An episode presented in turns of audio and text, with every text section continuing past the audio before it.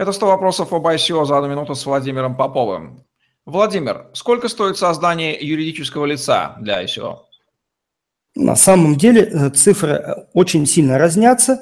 Если мы говорим про Эстонию, то это может быть 2500 евро. Если мы говорим про Швейцарию, это может быть 80-100 тысяч франков, да, что равняется примерно 80-100 тысяч э, долларов.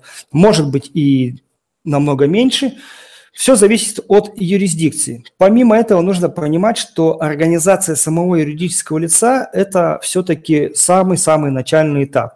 Очень важно знать, необходимо ли получать вам лицензии, да, какие-либо сертификаты или другие разрешения.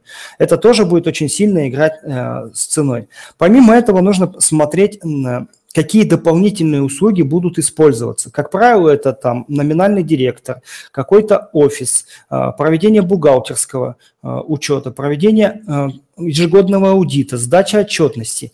Если вы обратились в какую-то компанию, и она вам называет цены ниже по рынку, как правило, в эту цену не зашиты множество большинств, или даже большинство дополнительных услуг. И поэтому очень сильно отклонение э, здесь ну, невозможно. Если отклонение составляет, по моему правилу, больше 10% по рынку, скорее всего, э, эта компания либо не чиста на руку, либо она пытается вас обмануть с помощью каких-то маркетинговых приемов.